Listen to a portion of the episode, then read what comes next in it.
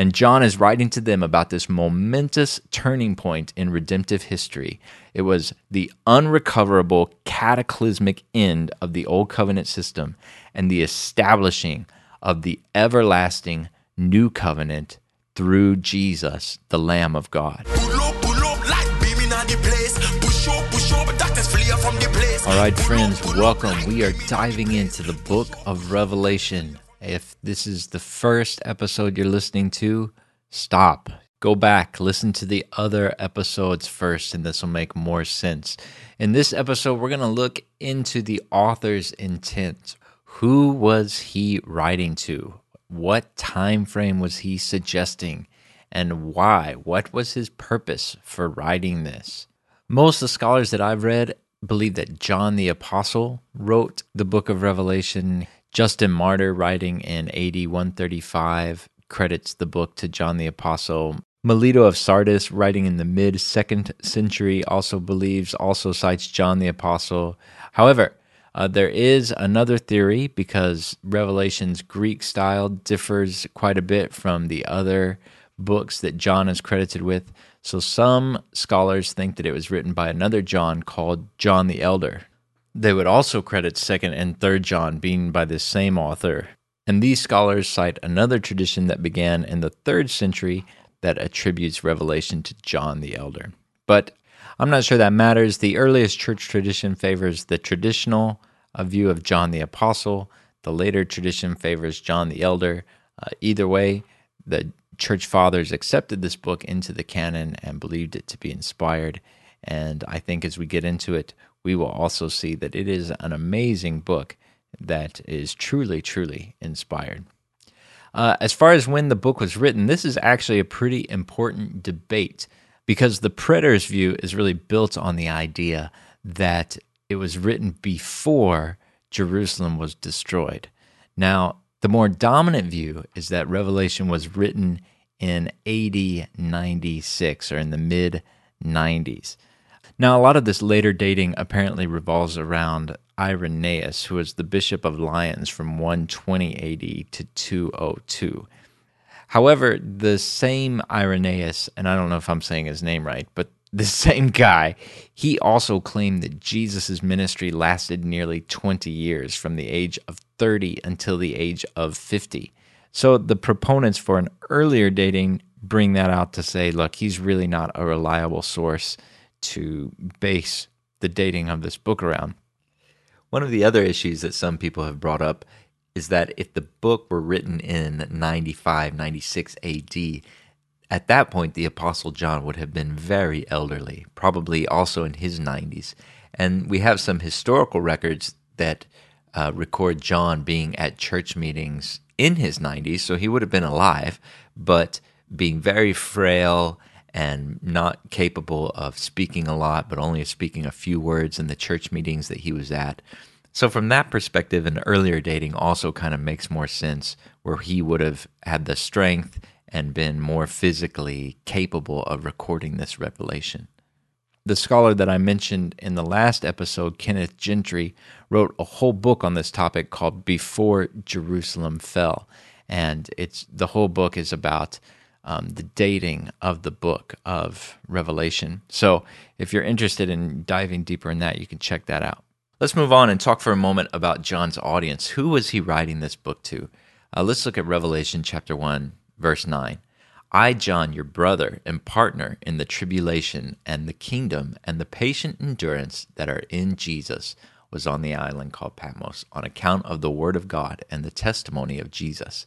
So these are people, John's writing to people that he knows personally. He identifies himself as their brother, as their partner in the tribulation, uh, you know, that they're going through this suffering together. So John's writing to Christians who are suffering, and he's writing to people that he knows personally. And the letter starts off with messages to these seven churches. And there are lots of theories about the letters to the churches. Uh, some people have divided them into dispensations of time, and again, a little bit like the historicists, they're always trying to align them and say, okay, this was um, to the Christians in this era, and this is God speaking to the Christians in this era. This was the Christians during the Reformation. This is the Christians, you know, in the twenty-first century. And that method uh, also, as we mentioned before with the historicist timeline, also requires kind of a, every generation of Christians a reshuffling of who is what church and what era.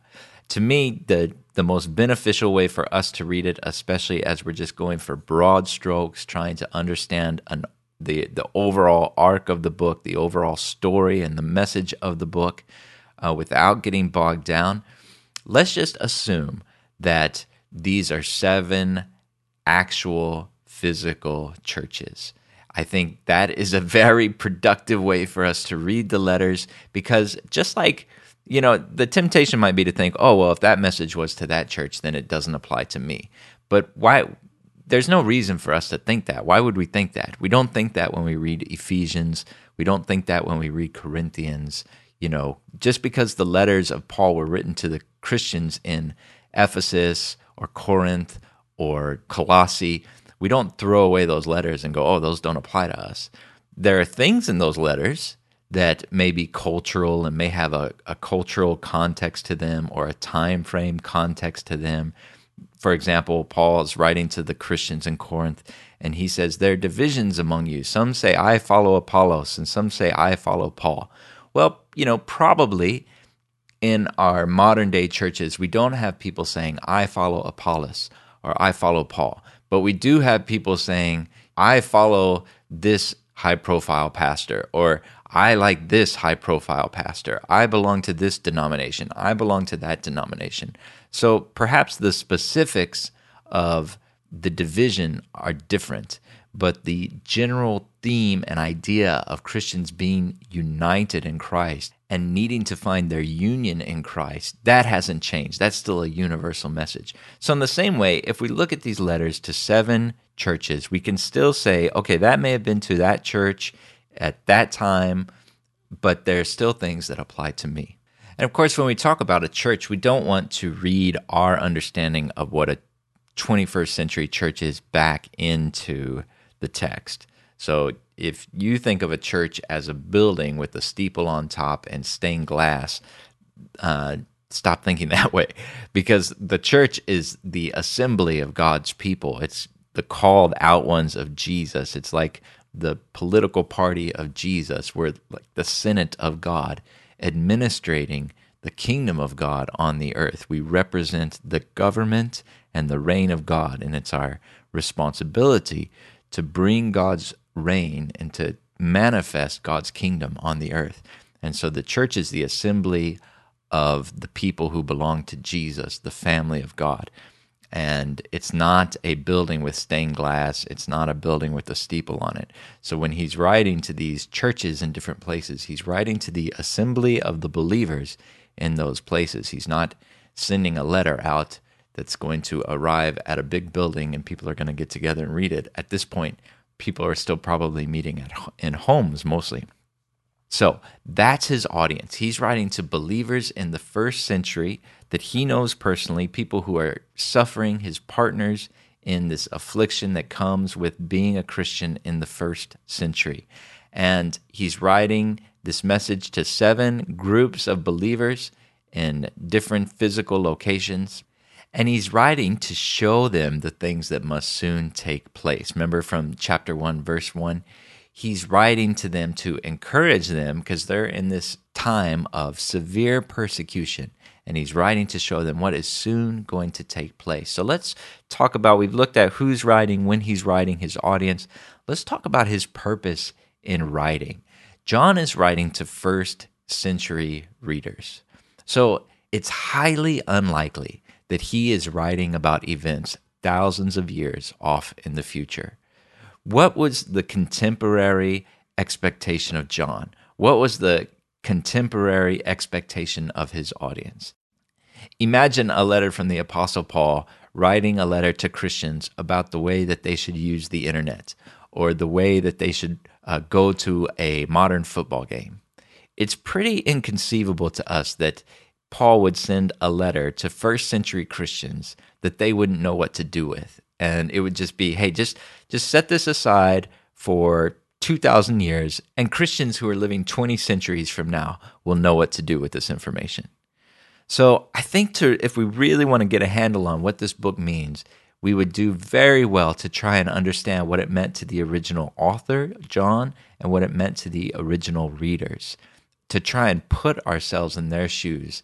And of course, that doesn't mean just because it was a message intended for them that it doesn't have relevance for us. As I mentioned before, that's how it is with all of all of the epistles, with all of Scripture, really. If you look at the, the prophets in the Old Testament and the history and the the Old Covenants, or the Gospel of Luke, where Luke is writing for Theophilus, or Acts, also written for Theophilus. Are we going to say because Luke and Acts were written to Theophilus that they're not profitable for us? No, of course not.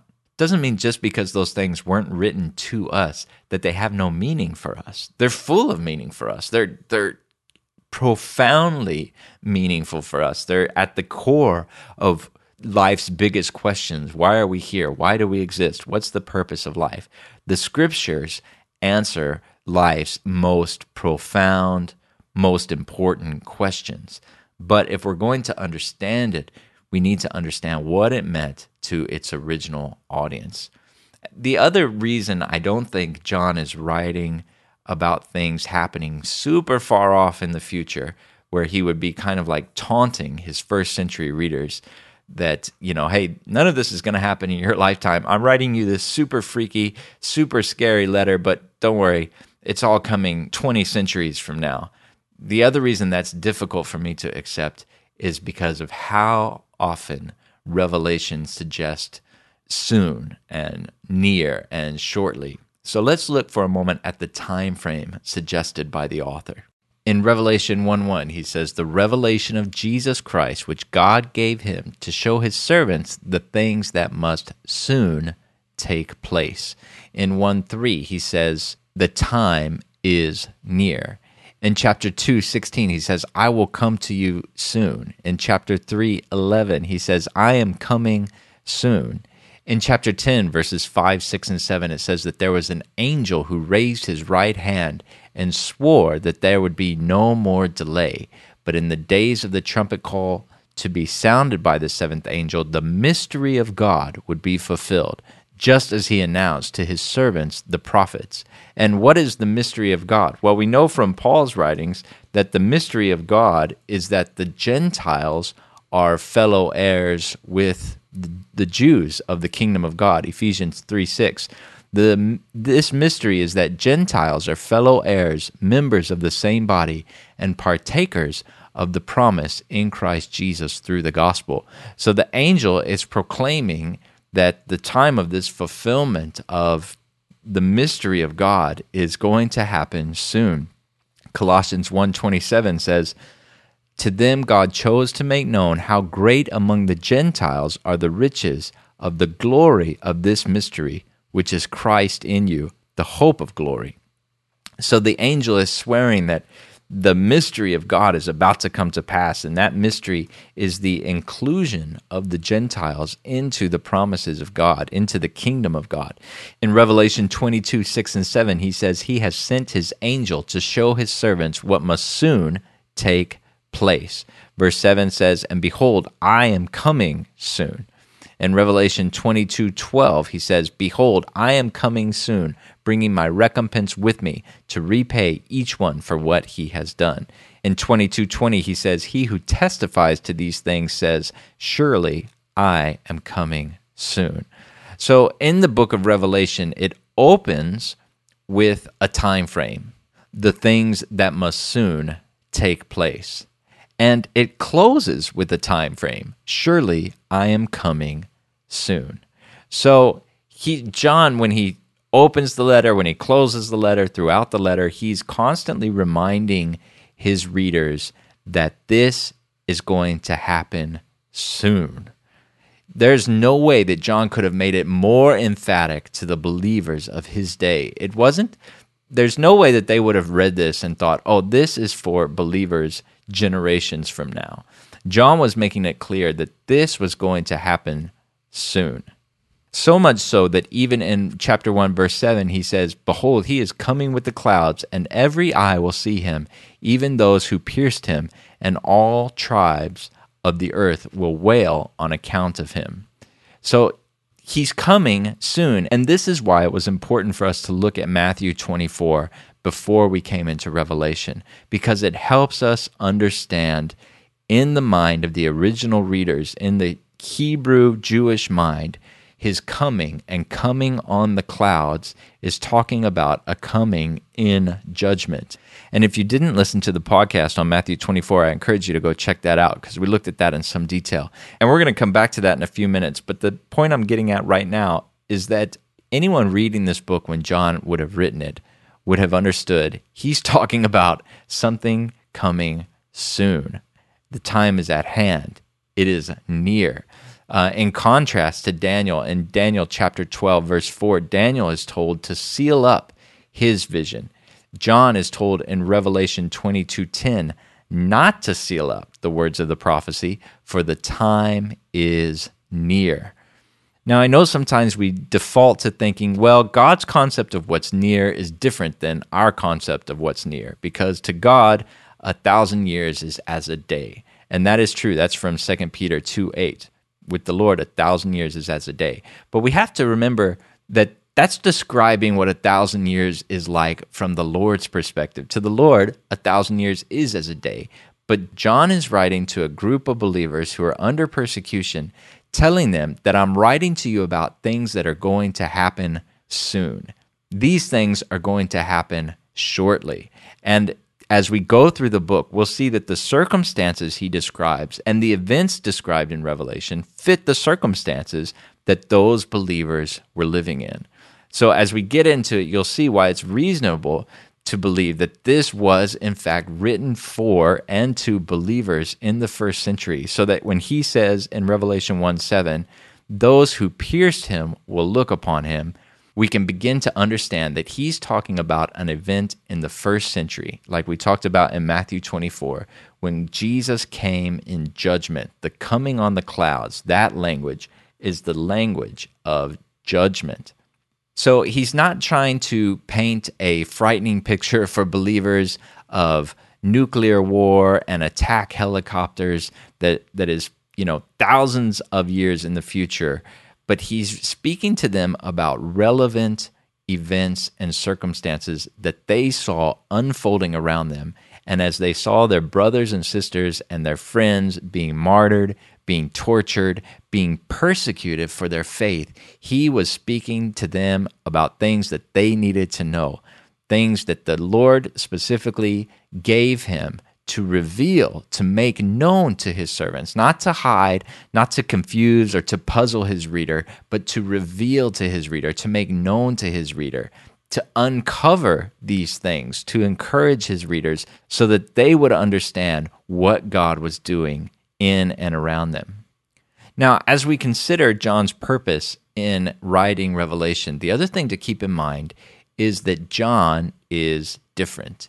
And when we look at the Gospel of John, we see that ninety percent of the content of the Gospel of John is different than the Synoptic Gospels, which are Matthew, Mark, and Luke.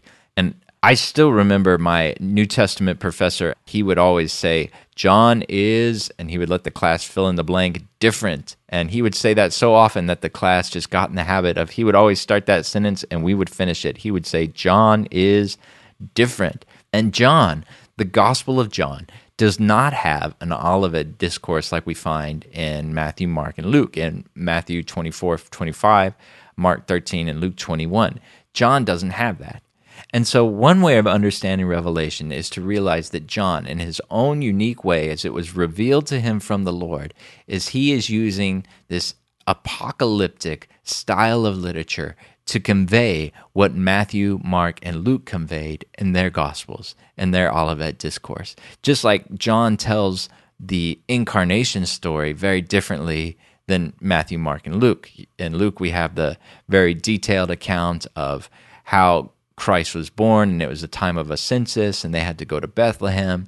Matthew and Mark add their own details, but in John, we don't get any of that. In John, we get, in the beginning was the Word. and the Word became flesh. And so John has his own completely unique way of communicating these incredible truths as the Holy Spirit carries him along and guides him, and he writes his account.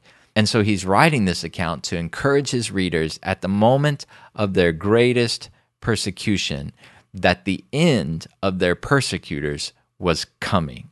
He's inviting them to be faithful, to hold on, to stay faithful, that their faithfulness was accomplishing something that far outweighed their suffering. The kingdom of God was spreading to all peoples all over the earth. And John is writing to them about this momentous turning point in redemptive history. It was the unrecoverable, cataclysmic end of the Old Covenant system and the establishing of the everlasting New Covenant through Jesus, the Lamb of God. And so John's using this apocalyptic style to communicate these truths that we've looked at in Matthew twenty-four, Mark thirteen, Luke twenty-one. So John receives this revelation from God, and he's using the images and the pictures and the symbolism that God was speaking to him to record these events that were getting ready to unfold very soon. And the language he's using is this apocalyptic style of language. And we looked at some of this when we looked at Matthew chapter twenty-four. But remember, we looked at Psalm chapter eighteen that David addressed to the Lord when God delivered him from the hand of all of his enemies and from the hand of Saul. And in this psalm, we see this amazing imagery that uh, he made darkness his covering, his canopy around him, thick clouds dark with water. Out of the brightness before him, hailstones and coals of fire broke through his clouds. The Lord thundered from the heavens. The channels of the sea were seen before him. He sent from on high. He took me. He drew me out of waters.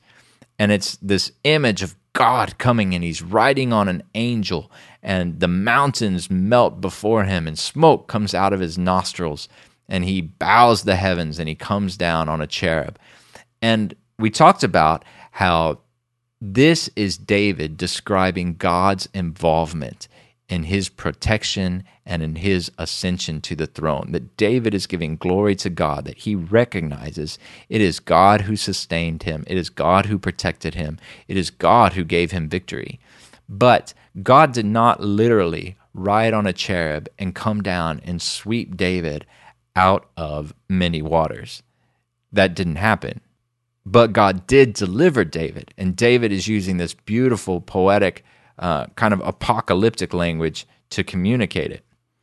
When we looked at Matthew, we also looked at Hebrews chapter twelve, um, from verses eighteen to twenty-four. It talks about receiving a kingdom that cannot be shaken. And he's comparing the experience of the believers to the experience of the Hebrews when they had come out of Egypt to Mount Sinai. He says, you have not come to what may be touched. That means you're not, you haven't approached a physical mountain like the Hebrews did coming to Mount Sinai. You haven't come to a blazing fire, darkness and gloom, and a tempest, and the sound of a trumpet, and a voice whose words made the hearers beg that no further message be spoken to them. So the writer of Hebrews is saying, look, you haven't come to this physical mountain. You have come to a spiritual place. You've come to Mount Zion, the city of the living God, the heavenly Jerusalem, innumerable angels in festal gathering, the assembly of the firstborn. And so he's contrasting the new and the old covenant. And then down in verse twenty-six, he says, at that time, when Moses got the law, his voice shook the earth. That's saying God's voice shook Mount Sinai when he was giving the people the law. But now he has promised, yet once more, I will shake not only the earth, but also the heavens. And this is an indication of what is coming, what John describes in Revelation. It's the shaking of the heavens and the earth, and it's the complete removal of the Old Testament and of the temple system. Look with me at Micah chapter one. It says, the word of the Lord that came to Micah, the son of Moresheth, in the days of Jotham, Ahaz, and Hezekiah, kings of Judah, which he saw concerning Samaria and Jerusalem. So this is about Samaria and Jerusalem. He says, hear you peoples, all of you, pay attention, O earth, and all that is in it, and let the Lord God be a witness against you, the Lord from his holy temple. For behold, the Lord is coming out of his place, and will come down and tread upon the high places of the earth, and the mountains will melt under him, and the valleys will split open like wax before the fire, like waters poured down a steep place." And so this is talking about a judgment event that came upon Samaria and Jerusalem. He's describing the judgment of God that's coming against the people for them violating the covenant. And so when John begins to use this language, the Hebrew mind would have associated God coming on the clouds, and they would have known this is talking about a judgment event that is coming soon. And when you take that and you lay it on top of the events that happened in the days of the people who would have received this letter, it makes perfect sense what John was writing about. Look with me at Isaiah chapter nineteen for another example of this apocalyptic language that John is using. He says, "An oracle concerning Egypt. Behold, the Lord is riding on a swift cloud and comes to Egypt, and the idols of Egypt will tremble at his presence, and the hearts of the Egyptians will melt within them." And he goes down, uh, I'm skipping down a little bit. He says, "The waters of the sea will be dried up, and the river will be parched." And he's describing this judgment that came upon Egypt. Now, the Lord did not physically show up riding a cloud and come to Egypt, but the Lord did bring this judgment upon Egypt. And that is what Isaiah was talking about. And John taps in to this Hebrew style of literature and of communicating. It wasn't literally God in the clouds, but it was God communicating to the people, "Listen, when Assyria comes and destroys Egypt, I want you to know I was the one behind that." So in the same way, he's telling them, "Look, when the Romans come and destroy the temple, I want you to know I'm the one that's behind that. That is my judgment coming for the rejection of the Messiah." And then later, we see the defeat of Rome in the book of Revelation. So he's writing to these persecuted Christians saying, "Look, the people who are persecuting you most severely, which were the Jews and the Roman government," he says, "judgment is coming upon them." And he's writing to encourage them to be strong, to hang in there, that God is going to bring justice, God is going to repay them, and that their suffering was going to accomplish something so glorious, so important, that they needed to endure. Look with me at that verse I mentioned already, Revelation chapter one, verse seven. It says, "Every eye will see him, even those who pierced him, and all the tribes of the earth will wail on account of him, even so." And as we talked about in Matthew twenty-four, sometimes when we look at a verse like "all the earth," it's easy for us to read back into the text our twenty-first century understanding of what all the earth meant. Like we talked about in Luke chapter two, where it says Caesar Augustus declared that all the world should be registered. Well, we know that Caesar Augustus was not registering people in North and South America and many other parts of the earth, but it, when he says that all the world, he's talking about the Roman world, the known world. And we can see this same word is in that verse we just read in Revelation one seven, that every eye will see him, even those who pierced him, and all the tribes of the earth will wail on account of him. Well, that Greek word earth is Uh, g, I don't know if I'm saying it right, but G E is the English transliteration of that word. And I'm pulling from the lexicon on Blue Letter Bible. This is the Strong's lexicon. And that word can be translated earth, but it can also be translated land, like a country or a local area, a limited area. Not, it's not the word cosmos, which means the entire globe. So we could translate Revelation one seven, "Every eye will see him, even those who pierced him, and all the tribes of the land will wail on account of him." So sometimes when we're reading this, we're really tempted to read our own understanding back into the text, but we want to be really careful as we go to try and understand as best we can what the Lord was communicating to John and what John is communicating to his readers and how they would have received it. So as we consider John's style and his intent, the situation he was writing in, the people he was writing to, I want to throw something else out in closing. And there's a style of writing in Scripture called a chiastic arc. And it's easier to show in a picture than it is to describe with words. But basically, a chiastic arc follows a pattern where it says line upon line, A, B, C, D, C, B, A. So it's like a mirror. So the two A lines are similar, the two B lines are similar, the two C lines are similar, and the core or the most important part of the passage is on the D line. So it would be A, B, C, D, C, B, A. And in English, generally when we're writing something, we like to put the most important ideas at the beginning of a paragraph and at the end of a paragraph. But this Hebrew style flips it entirely. So it puts the most important idea, the core idea, sandwiched between other ideas that kind of mirror one another as they go toward the core idea and away from the core idea. And you can see this pattern throughout Scripture. It was a kind of a literary style of the Bible. You can see it in the Genesis flood narrative. You can see it in some of the teachings of Jesus. You can see it in the book of Joshua, from Joshua chapter one, verse five to verse nine. In fact, if you look up a chiastic arc, it's spelled C H I A S T I C. You can find lots of examples of this pattern of writing. And so one theory of interpreting Revelation is to see the book as a chiastic arc. And it starts with a greeting, line A, seven churches, line B, seven seals, line C, seven trumpets, the angel and the two witnesses on line D. And then the center idea, the most important idea, which could be identified as line E in the chiastic arc. Uh, the middle part, which is the woman, the dragon, and the male child. So that would be the arrival of Jesus.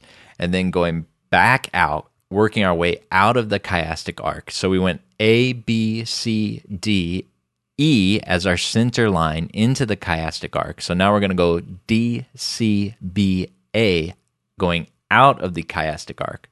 Two beasts, the angels, the seven bowls, that would be the, the second line D. The destruction of Babylon as the second line C. The bride as uh, the second line B, which is mirroring the seven churches. And then the epilogue, the ending, which mirrors the greeting. So you get the introduction, the first vision, second vision, third vision, fourth vision, fifth vision, sixth vision, seventh vision, and then the epilogue. And so you have these seven visions that kind of mirror one another, one, two, three, mirroring five, six, seven, with the fourth vision in the middle, which is the followers of the Lamb or the beast. The, the, you have people following the Lamb, you have people following the beast. And so that's really interesting to look at as a pattern of understanding.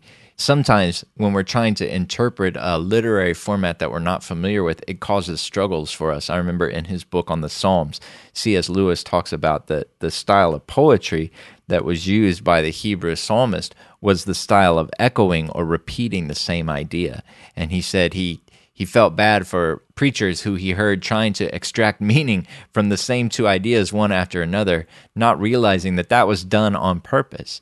And in the same way, we see the reflection of these seven seals of judgment, seven trumpets that bring judgment, bowls of wrath that bring judgment. And it's not necessarily to be dissected as all, okay, this is, uh, you know, three different separate events, but it could be that it's a retelling of the same thing over and over and over, this this theme of the, the seven judgments over three times, that this is a perfect judgment, it's a complete judgment. And so that's just something else to consider. But now we're going to move on. We've talked about the author's intent, the time frame he was writing, who he was writing to. Now we're going to start looking at the leading characters in this story. What's the dramatic flow of the story?